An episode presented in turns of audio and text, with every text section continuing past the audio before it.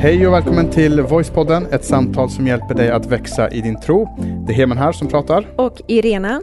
Med jämna mellanrum så kommer vi att släppa sådana här kortare avsnitt med en eh, lyssnarfråga.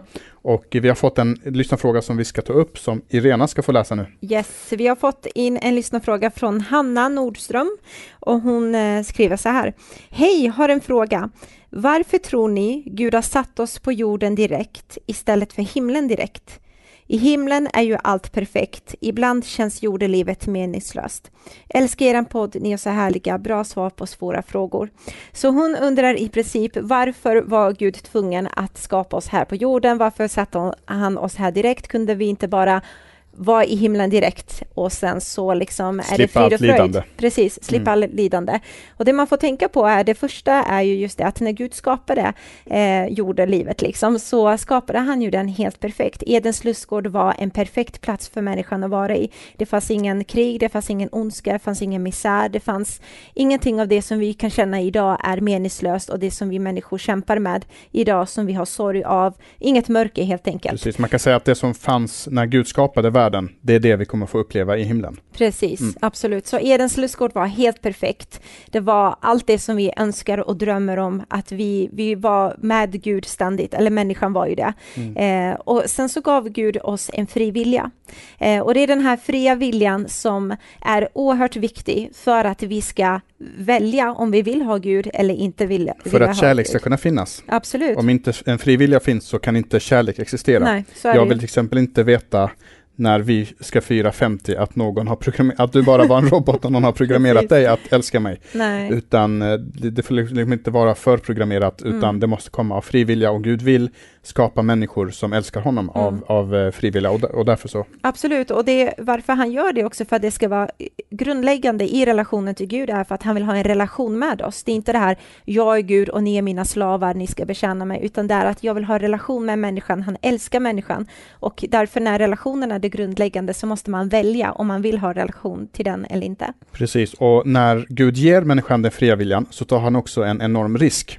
För att vi kan välja att vara tillsammans med Gud, men vi kan också välja att inte lyssna på Gud mm. och vända Gud ryggen. Och det var egentligen det, precis det som, som hände. Ja. Eh, så människan valde att inte lyssna på Gud och relationen mellan oss och Gud brast på grund av vårt beslut, på grund av vårt val. Och sen så är det också så att eh, en annan tanke som är bra att ha med sig här, det är att Gud står för godhet och ljus och kärlek och allt ja. det som är positivt. Och precis som eh, man kan säga att mörker egentligen, det, det är egentligen bara avsaknaden av ljus. Godhet, av, liksom. nej, mörker är avsaknad av ljus. Ja, så om du går in i ett mörkt rum och tänder lampan, ja då försvinner ljuset. Eller mm. då försvinner mörkret. Eller mörkret försvinner inte, utan ljuset tar plats istället för mörkret. Eh, så Gud står för allt det här goda och eh, där eh, Gud inte är, där är det ondska. På grund av mm. att Gud är godhet, där Gud inte är, där är det ondska. Så när den här relationen bryts mellan oss och Gud, vi avlägsnar oss från honom, inte han från oss, mm. så kommer ondskan in i världen och då kommer misären in i världen och då kommer med, liksom efterhand krig och mord och död och lögner och allt det här som vi eh, liksom mm. håller, håller på med och även förtryck, mäns förtryck mot kvinnor som har pågått i liksom tusentals år. Mm, sociala eh, förtryck, alla möjliga. Socialt förtryck ja. mellan rika och fattiga, eh, liksom eh, hur vi har behandlat våran planet. Eh, mm. du vet, eh, Bibeln har pratat i, i alla tider om att det kommer komma en tid då jorden kommer gå under. Mm. Idag behöver kristna knappt nämna det längre, utan nu finns det andra liksom, eh, miljöaktivister som pratar om just det, att om vi inte gör någonting så kommer våran jord att, att gå under. Mm. för att vi har misshandlat våran planet.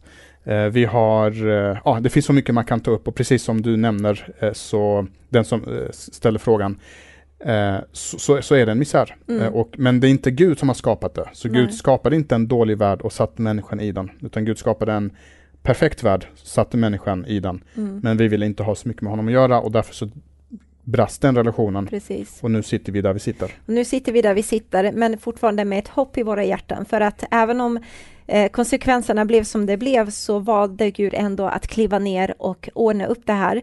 Eh, och eh, ordna upp det med att ge oss hopp om ett nytt liv, eh, andligt liv med honom. Eh, relationen kan återförenas igen genom att Jesus kom, dog för oss, gav Han tog liksom oss. konsekvenserna för vårt handlande. Mm, absolut, och sen även också att när vi dör så återförenas vi med Gud.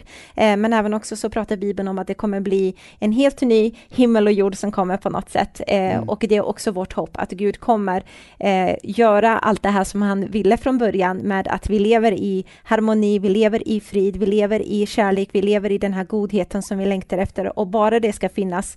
Men då är det med människor som har valt att vilja vara med honom. Precis, och han så inte... den fria viljan försvinner inte. Nej. Så det är inte så att plötsligt så ska alla slängas in på samma ställe. Nej. Utan eh, ja, men Gud skapade en ny himmel och en ny jord och de som vill vara där kan få vara där villkorslöst, därför ja. att Gud älskar alla människor villkorslöst. Det enda man behöver göra det är att låta Jesus ta på sig konsekvenserna för mitt handlande.